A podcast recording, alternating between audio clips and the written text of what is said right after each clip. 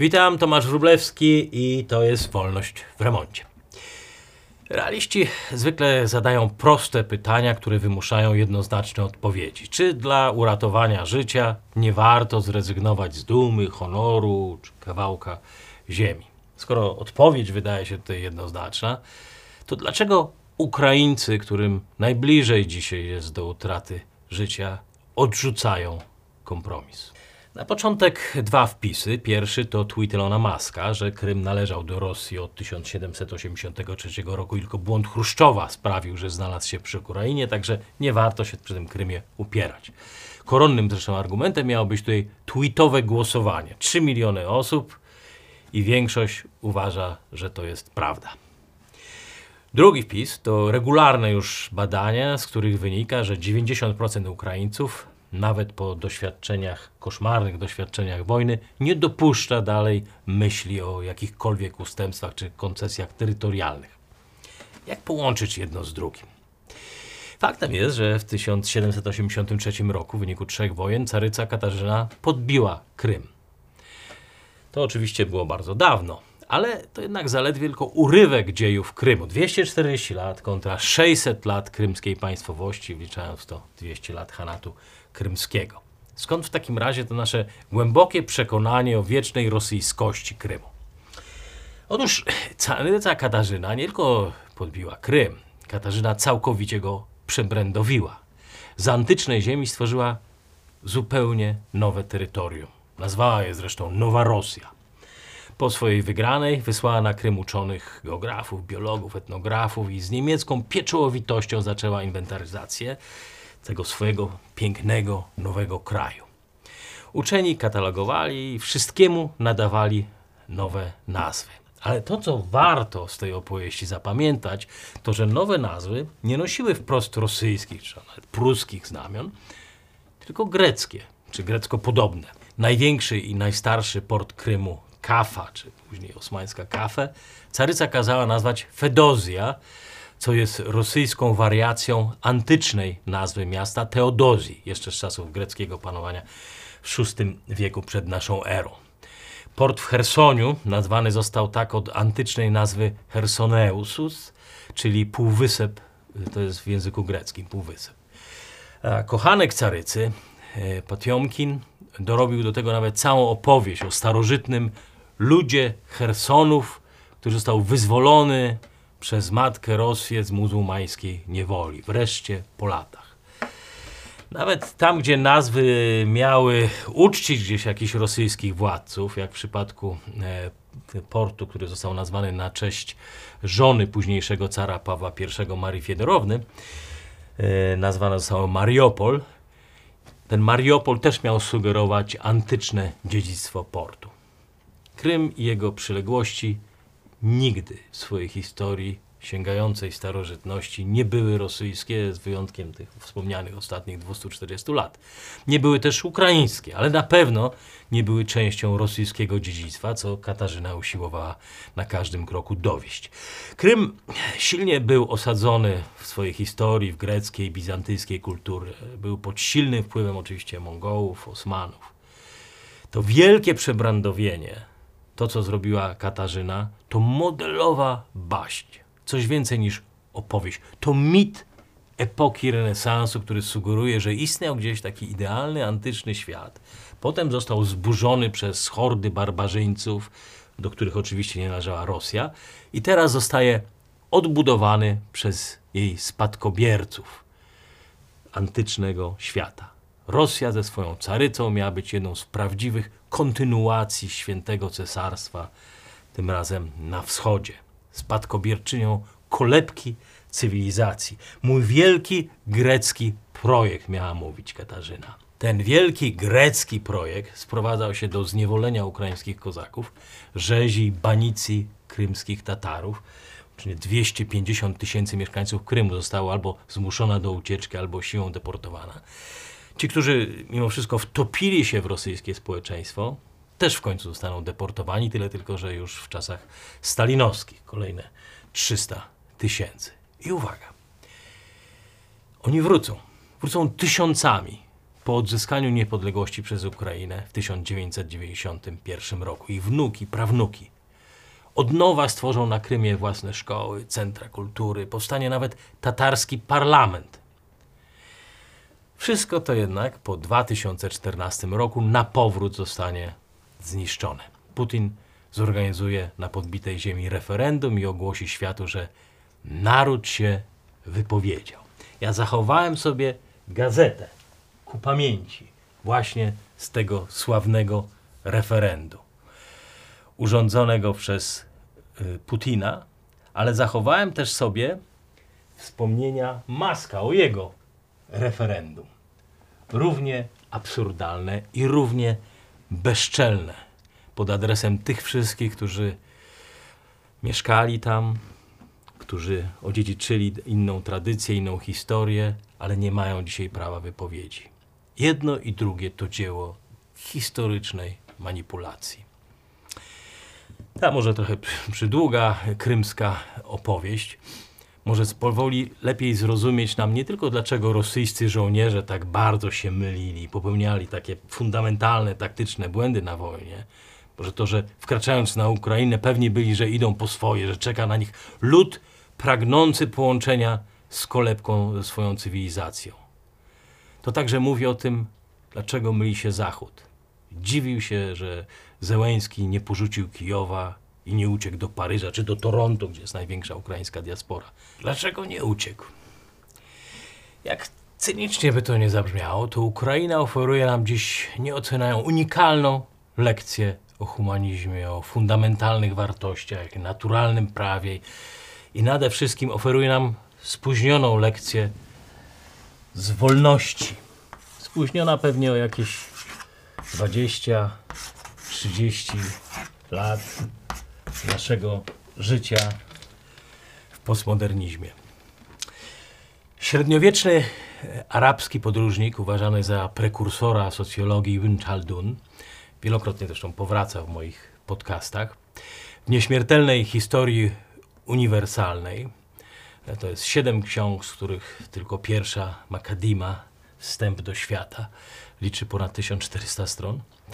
E, To było w okolicach 1373 roku, kiedy e, pisał i tłumaczył fenomen zbiorowego poświęcenia na przykładzie właśnie wieloletnich obserwacji państw czy księstw południowego wybrzeża Morza Śródziemnego. To była mozaika księstw, miast, które powstawały naprzemiennie, zwykle na zgliszczach swoich poprzedników. Jak pisał, co 100, co 75 lat na żyznych, bogatych ziemiach śródziemnomorskich rozwijały się państwa, miasta zakładane przez migrujących z południa twardych ludzi pustyni. Ludzi doświadczonych głodem, najazdami, gwałtami, ogniem i niewolą. To, co ich nie zabiło, przekładało się na ich niezłomne charaktery, a te przekładały się na waleczne, odporne, na trudy, nieznośne klimaty, solidarnie, ciężko pracujące społeczności. Jeżeli to trochę brzmi jak legenda, to dlatego, że w każdym nierak narodowym micie założycielskim znajdziemy podobne legendy o czystości, wojowniczości, o pierwotnych wodzach, którzy dawali przykład i oddani byli społeczeństwu. Bo też opowieści o herosach, symbole niezłomności, poświęcenia, cudownego ocalenia i życia na granicy unicestwienia stanowiły właśnie o tym micie założycielskim większości państw, o tej opowieści, o której mówiłem ostatnim razem. Tyle, że ten opis, ten nasz teraz tu przetrwał właśnie dzięki zapiskom Kalduna i dlatego go powtarzamy. Opowieści obrastały z czasem legendami, pamiątki stawały się obiektami kultu, a wspomnienia tych odruchów szlachetności, wspomnienia męstwa przenikały do codziennych obyczajów. To poczucie wspólnoty przekazywane z pokolenia na pokolenie, wyrażane gotowością do wyrzeczeń dla ratowania społeczności, często w takich prozaicznych symbolach, Kaldun nazywał asabija. Przy czym to nigdy nie był wybór między patriotycznym, bezmyślnym uniesieniem, a ucieczką w bezpieczne życie. To był prosty wybór między życiem a śmiercią.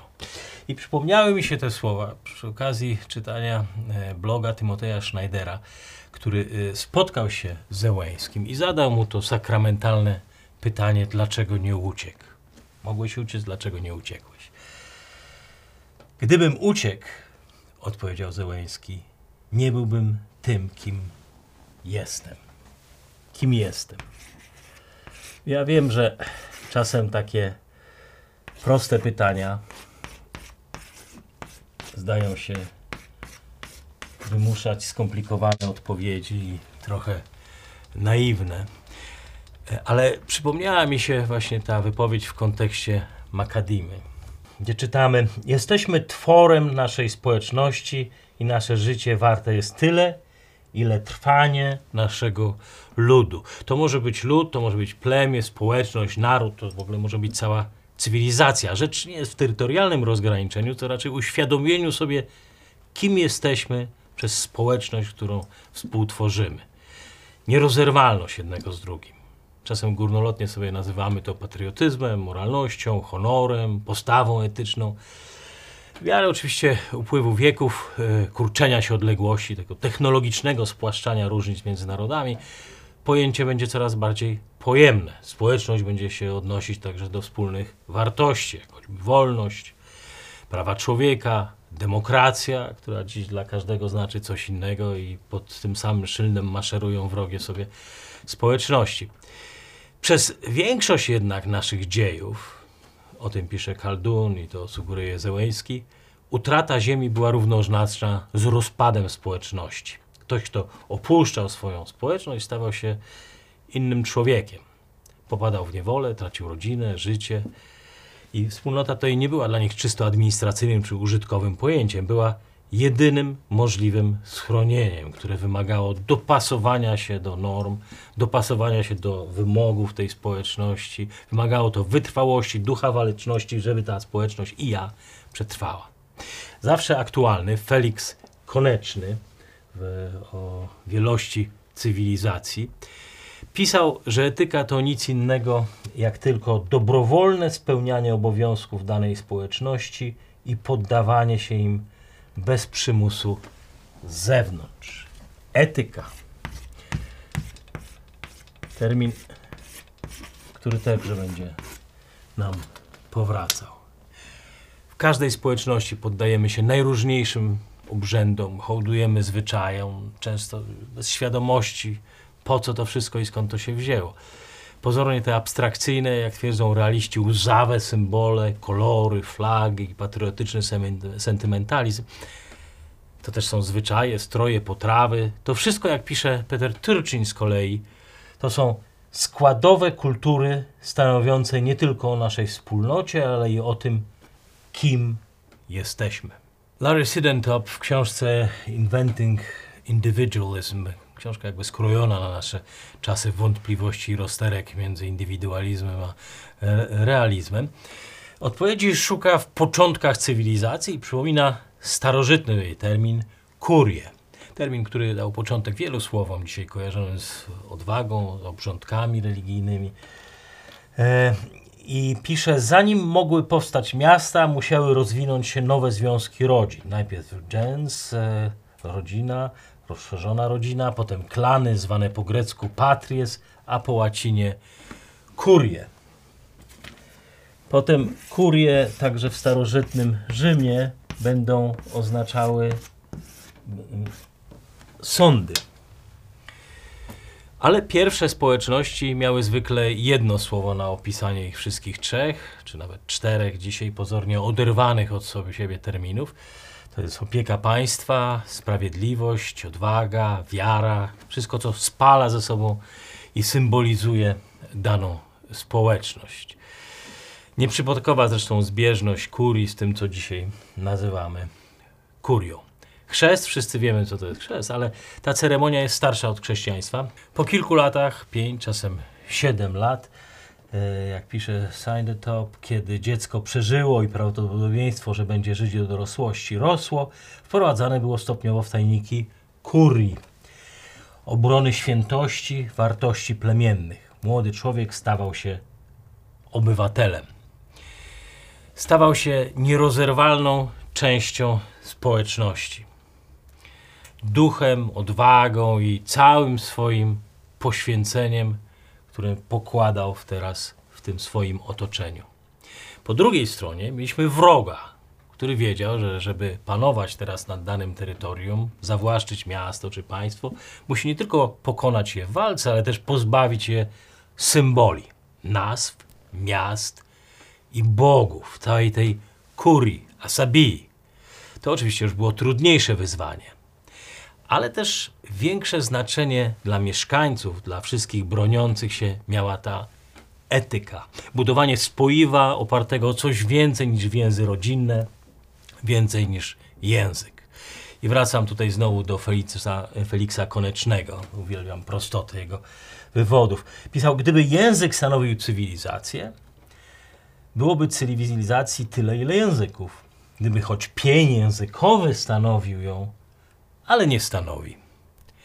Konieczna jest opowieść, o której ostatnim razem mówiłem. Opowieść na tyle silna i dające poczucie wspólnoty i bezpieczeństwa, żeby całe to kulturowe, językowe, historyczne otoczenie nabrało razem sensu i służyło wzmacnianiu narodu. Nie wystarczy zmienić starych nazw na greckie. Wspomniałem ostatnio o Johnem Inkenberry, jego książce o świecie po zwycięstwie, gdzie nawet podbitym ludom oferowano nowy system wartości, porządek trwalszy niż sama wojna. Oferowano im opowieść, której podprogowym przekazem tej opowieści było poczucie właśnie bezpieczeństwa na ziemi, na której ktoś teraz mógł inny panować, ale oni dalej mogli uważać ją za swoją. Takim pierwszym narzędziem inkluzywnego systemu zjednoczenia dawnych wrogów, zwycięzców i pokonanych, hegemona i mniejszych graczy, była wspólnota wiary.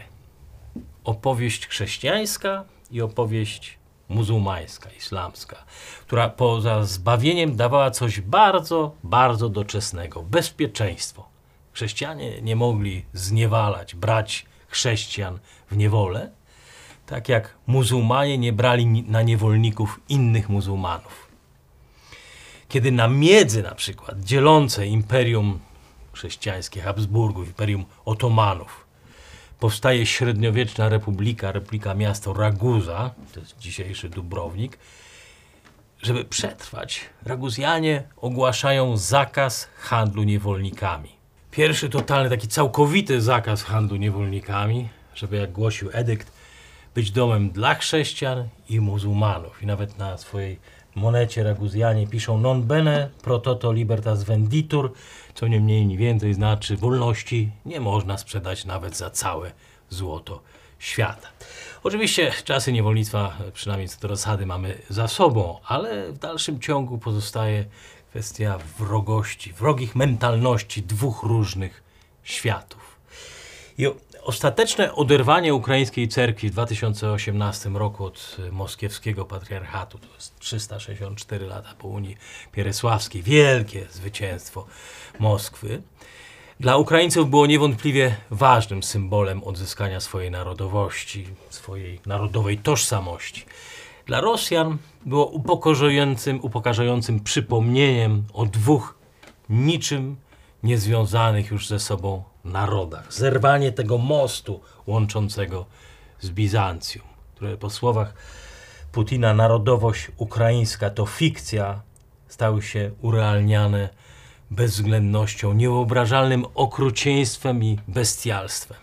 Rosyjscy żołnierze torturujący Ukraińców mówili, że dla nich to nie są ludzie. To jest ta, dokładnie ta sama opowieść, jaką Niemcy mieli dla Żydów, ale też ta sama opowieść, jaką od zarania dziejów miały dla siebie ludy obcej wiary, obcych wartości. Możemy to sobie oczywiście nazywać faszyzmem, zdziczeniem, barbarzyństwem i dużo w tym racji. Ale warto też w tym kontekście przypomnieć o całej tej dyskusji o pokoju w zamian za ziemię, ustępstwa terytorialne. Kiedy Musk i Macron, ale też wielu prominentnych neoracjonalistów mówili y, o dialogu, mówili, żeby rozmawiać z Rosją, nawet za cenę ustępstw terytorialnych, nigdy nie robili tego kroku dalej. Nie odpowiadali sobie na pytanie, co to ma oznaczać dla samych Ukraińców, którzy tam żyli. Jakby ta prosta kalkulacja była tylko, że życie za skrawek ziemi koniec. W tej narracji nigdy nie pojawiają się ludzie, ludzie z tej ziemi, ludzie, których Putin również anektował. I to, co widzieliśmy, widzieliśmy w Buczy, w Izumie i dziesiątkach innych miejsc. Do masowych grobów możemy doliczyć teraz wszystkich uprowadzonych, wywiezionych w głąb Rosji. W tym oczywiście też dzieci, które jak wolą kremlowscy propagandyści zostały adoptowane, anektowane. Kiedy neorealiści, jak choćby osławiony Merschmeyer, opisują okropności wojny, zwykle używają trybu biernego. Pomijają związki przyczynowo-skutkowe. Piszą: Ukraińcy uciekli, Ukraińcy zostali wysiedleni, Ukraińcy są martwi, zadano im szkody, potworności, które przydarzyły się Ukrainie, a nie potworności, które Rosja zrobiła Ukrainie. Kiedy Merschmeyer pisze, e, że 6,5 miliona osób opuściło kraj, nie wspomina, że półtora miliona z nich po prostu Rosjanie wywieźli, porwali, zniknęli. Jeżeli ktoś szuka potwierdzenia co do losu mieszkańców zanektowanych ziemi, to polecam Czerwony Głód Anny Applebaum. Rosjanie nie anektują ziem. Rosjanie od czasów carycy Katarzyny, jak to czynili Mongołowie, eksterminują kulturę i wszystko, co na danej ziemi się znajduje. Wszystkich, którzy kojarzyli się z ukraińską państwowością, historią, wszystkich, którzy byli gwarantem trwania społeczności. Każdy, kto miał niezależną karierę literacką lub artystyczną, pisała Applebaum, narażony był na publiczne szkalowanie, więzienie, wysyłanie do obozów pracy lub egzekucję. Realiści mówią o ziemi, nie mówią o ludziach, bo też odpowiedź na to samo proste pytanie nie byłaby już tak łatwa i oczywista. Czy nie warto pozwolić Rosji wymordować tysiące Ukraińców, zgładzić narodowe elity, odebrać rodzicom dzieci w zamian za pokój i przywrócenie normalnych relacji handlowych z Zachodem? Zostawiam oczywiście bez odpowiedzi. Nie mam zamiaru nikogo moralizować. Co najwyżej przypomnę, że państwo, jego symbole czy wiara nigdy nie były czystym, abstrakcyjnym pojęciem. Zawsze były pragmatycznym, bardzo racjonalnym narzędziem organizowania wspólnoty w imię bezpieczeństwa jednostek, każdego jego członka, razem i każdego osobna.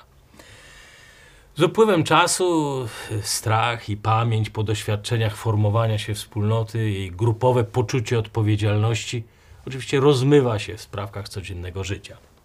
Kaldun pisał tutaj o cyklu czterech generacji, gdzie ostatnie pokolenie, zrodzone już w dobrobycie i bezpieczeństwie, żyje w przekonaniu, że ten świat, który już mają teraz, dany jest im raz na zawsze.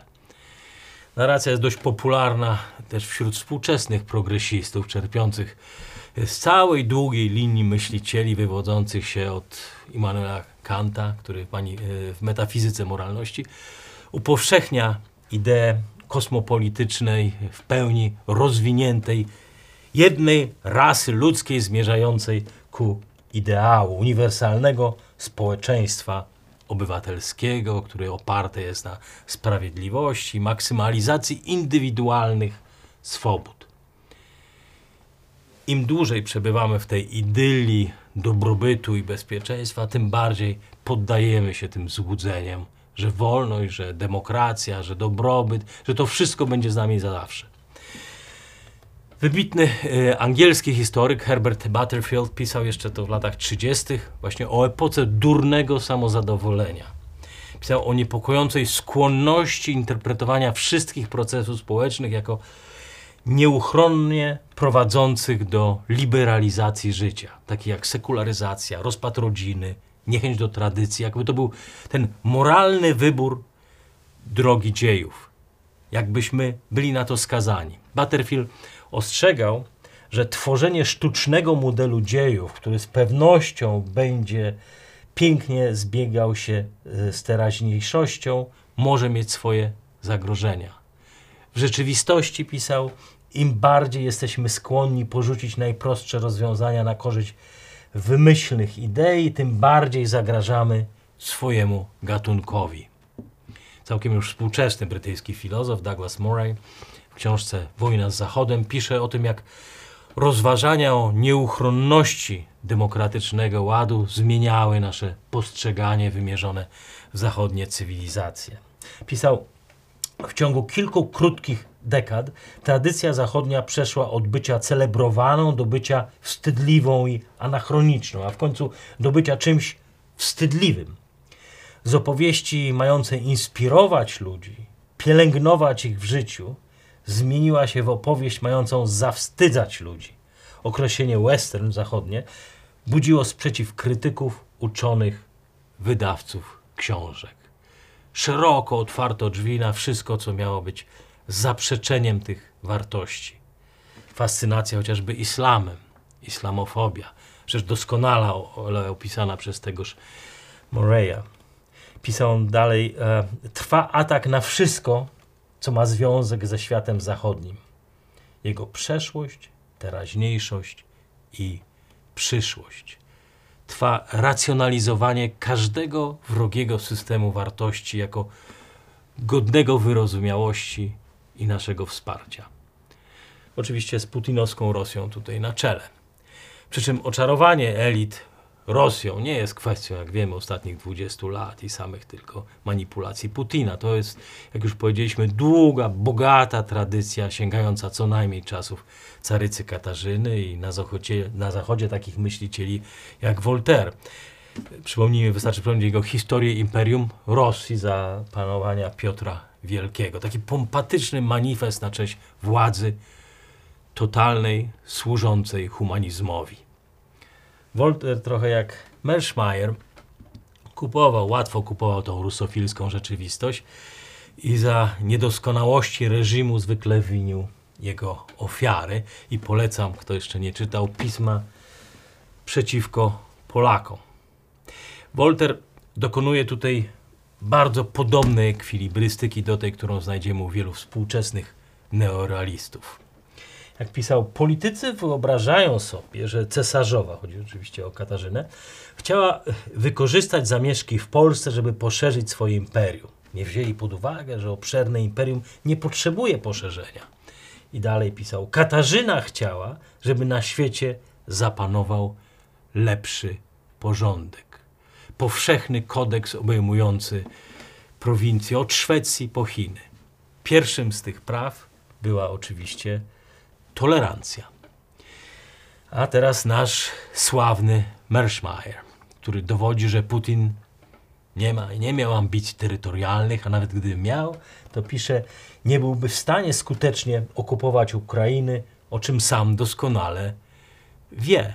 I dalej pisze, to jest kilka miesięcy później, Putin z pewnością rozumie, że próba podporządkowania sobie Ukrainy byłaby jak połknięcie jeżozwierza co miało jedynie potwierdzać też, że to nie była agresywna ofensywa, przynajmniej nie w zamiarze.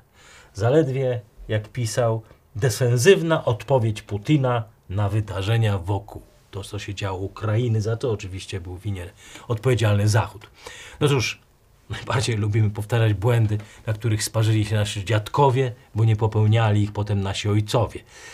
I niektórzy, niektórzy progresywni myśliciele upewniają nas, że wartości, które niegdyś za naszych dziadków spajały nasze narody, w czasach liberalnej nirwany tracą po prostu znaczenie. Nie tylko, że schodzą na dalszy plan, pisze Szwec, ale popadają w śmieszność i stają się istotą bytu nowych pokoleń. Bunt przeciwko wszystkiemu, co kojarzą z monumentalną przeszłością narodu. Pojęcie wolności staje się prawem do kwestionowania tego, co Koneczny nazywa etyką, powinnością wobec własnej społeczności. Ross zauważa, że wolności obywatelskie, które należy chronić i promować w tym nowym naszym porządku, to wolności związane z przyjemnością i konsumpcją oraz wolność do bycia bezpiecznym, tak szeroko rozumiana, od zagrożeń dla integralności cielesnej, ekspresji osobistej, po dobrostan stanu psychicznego. Wolności z kolei, które w tym nowym świecie należy ograniczać, to te, które umożliwiają opór, zarówno osobisty, jak i polityczny. Wolność wyznania, słowa oraz możliwość pełnego uczestnictwa w kulturze bez poświęcenia swojej prywatności czy czynienia ze swojego życia swego rodzaju otwartej księgi. Dotad tak definiuje dekadencję naszego postmodernistycznego świata. Dekadencja nasza, zaprzeczenie wszystkich wartości, które tworzą Ukrainę silną i mocną, o których będziemy sobie przypominać przy każdym kolejnym kryzysie. Rozmiar i skalę tej dekadencji też doskonale opisuje Pluckrose i Lindsay w książce Cyniczne teorie. Głośna już książka i warto też się z nią zapoznać. Wspomniałem o lekcji y, historii, której udzieliła nam Ukraina. Jeżeli z tej historii miałby zostać w głowie choć jeden wniosek, jedna lekcja, jest ich oczywiście znacznie więcej, ale jeden taki najważniejszy wniosek, to odnosiłby się do wolności. Wolność nie dzieje się sama z siebie. Nie jest przyklejaniem się do ściany, oblewaniem obrazów Van Gogha. Nie jest też neoliberalnym konstatowaniem, że świat jest jak jest i trzeba się z tym pogodzić, ustąpić. Świat jest taki, jakim pozwolimy mu być. Wolności mamy tyle, ile sami sobie damy, zabierzemy. Nic nie jest nam pisane. Żadne imperium nie jest wieczne, a my, a my jesteśmy tym, kim jest nasze otoczenie. Nieważne, czy nazwiemy Ukrainą, Polską, naród czy demokracja. Wolność to indywidualne decyzje. Zostać czy uciekać z Kijowa. Zachować się etycznie, czy jak mówił Reagan, chować się za parasolem realizmu. Zapraszam już za tydzień na kolejny odcinek nowego sezonu Wolności w Remoncie i na kanale Warsaw Enterprise Institute, na YouTube oraz na Spotify i podcastach iTunes.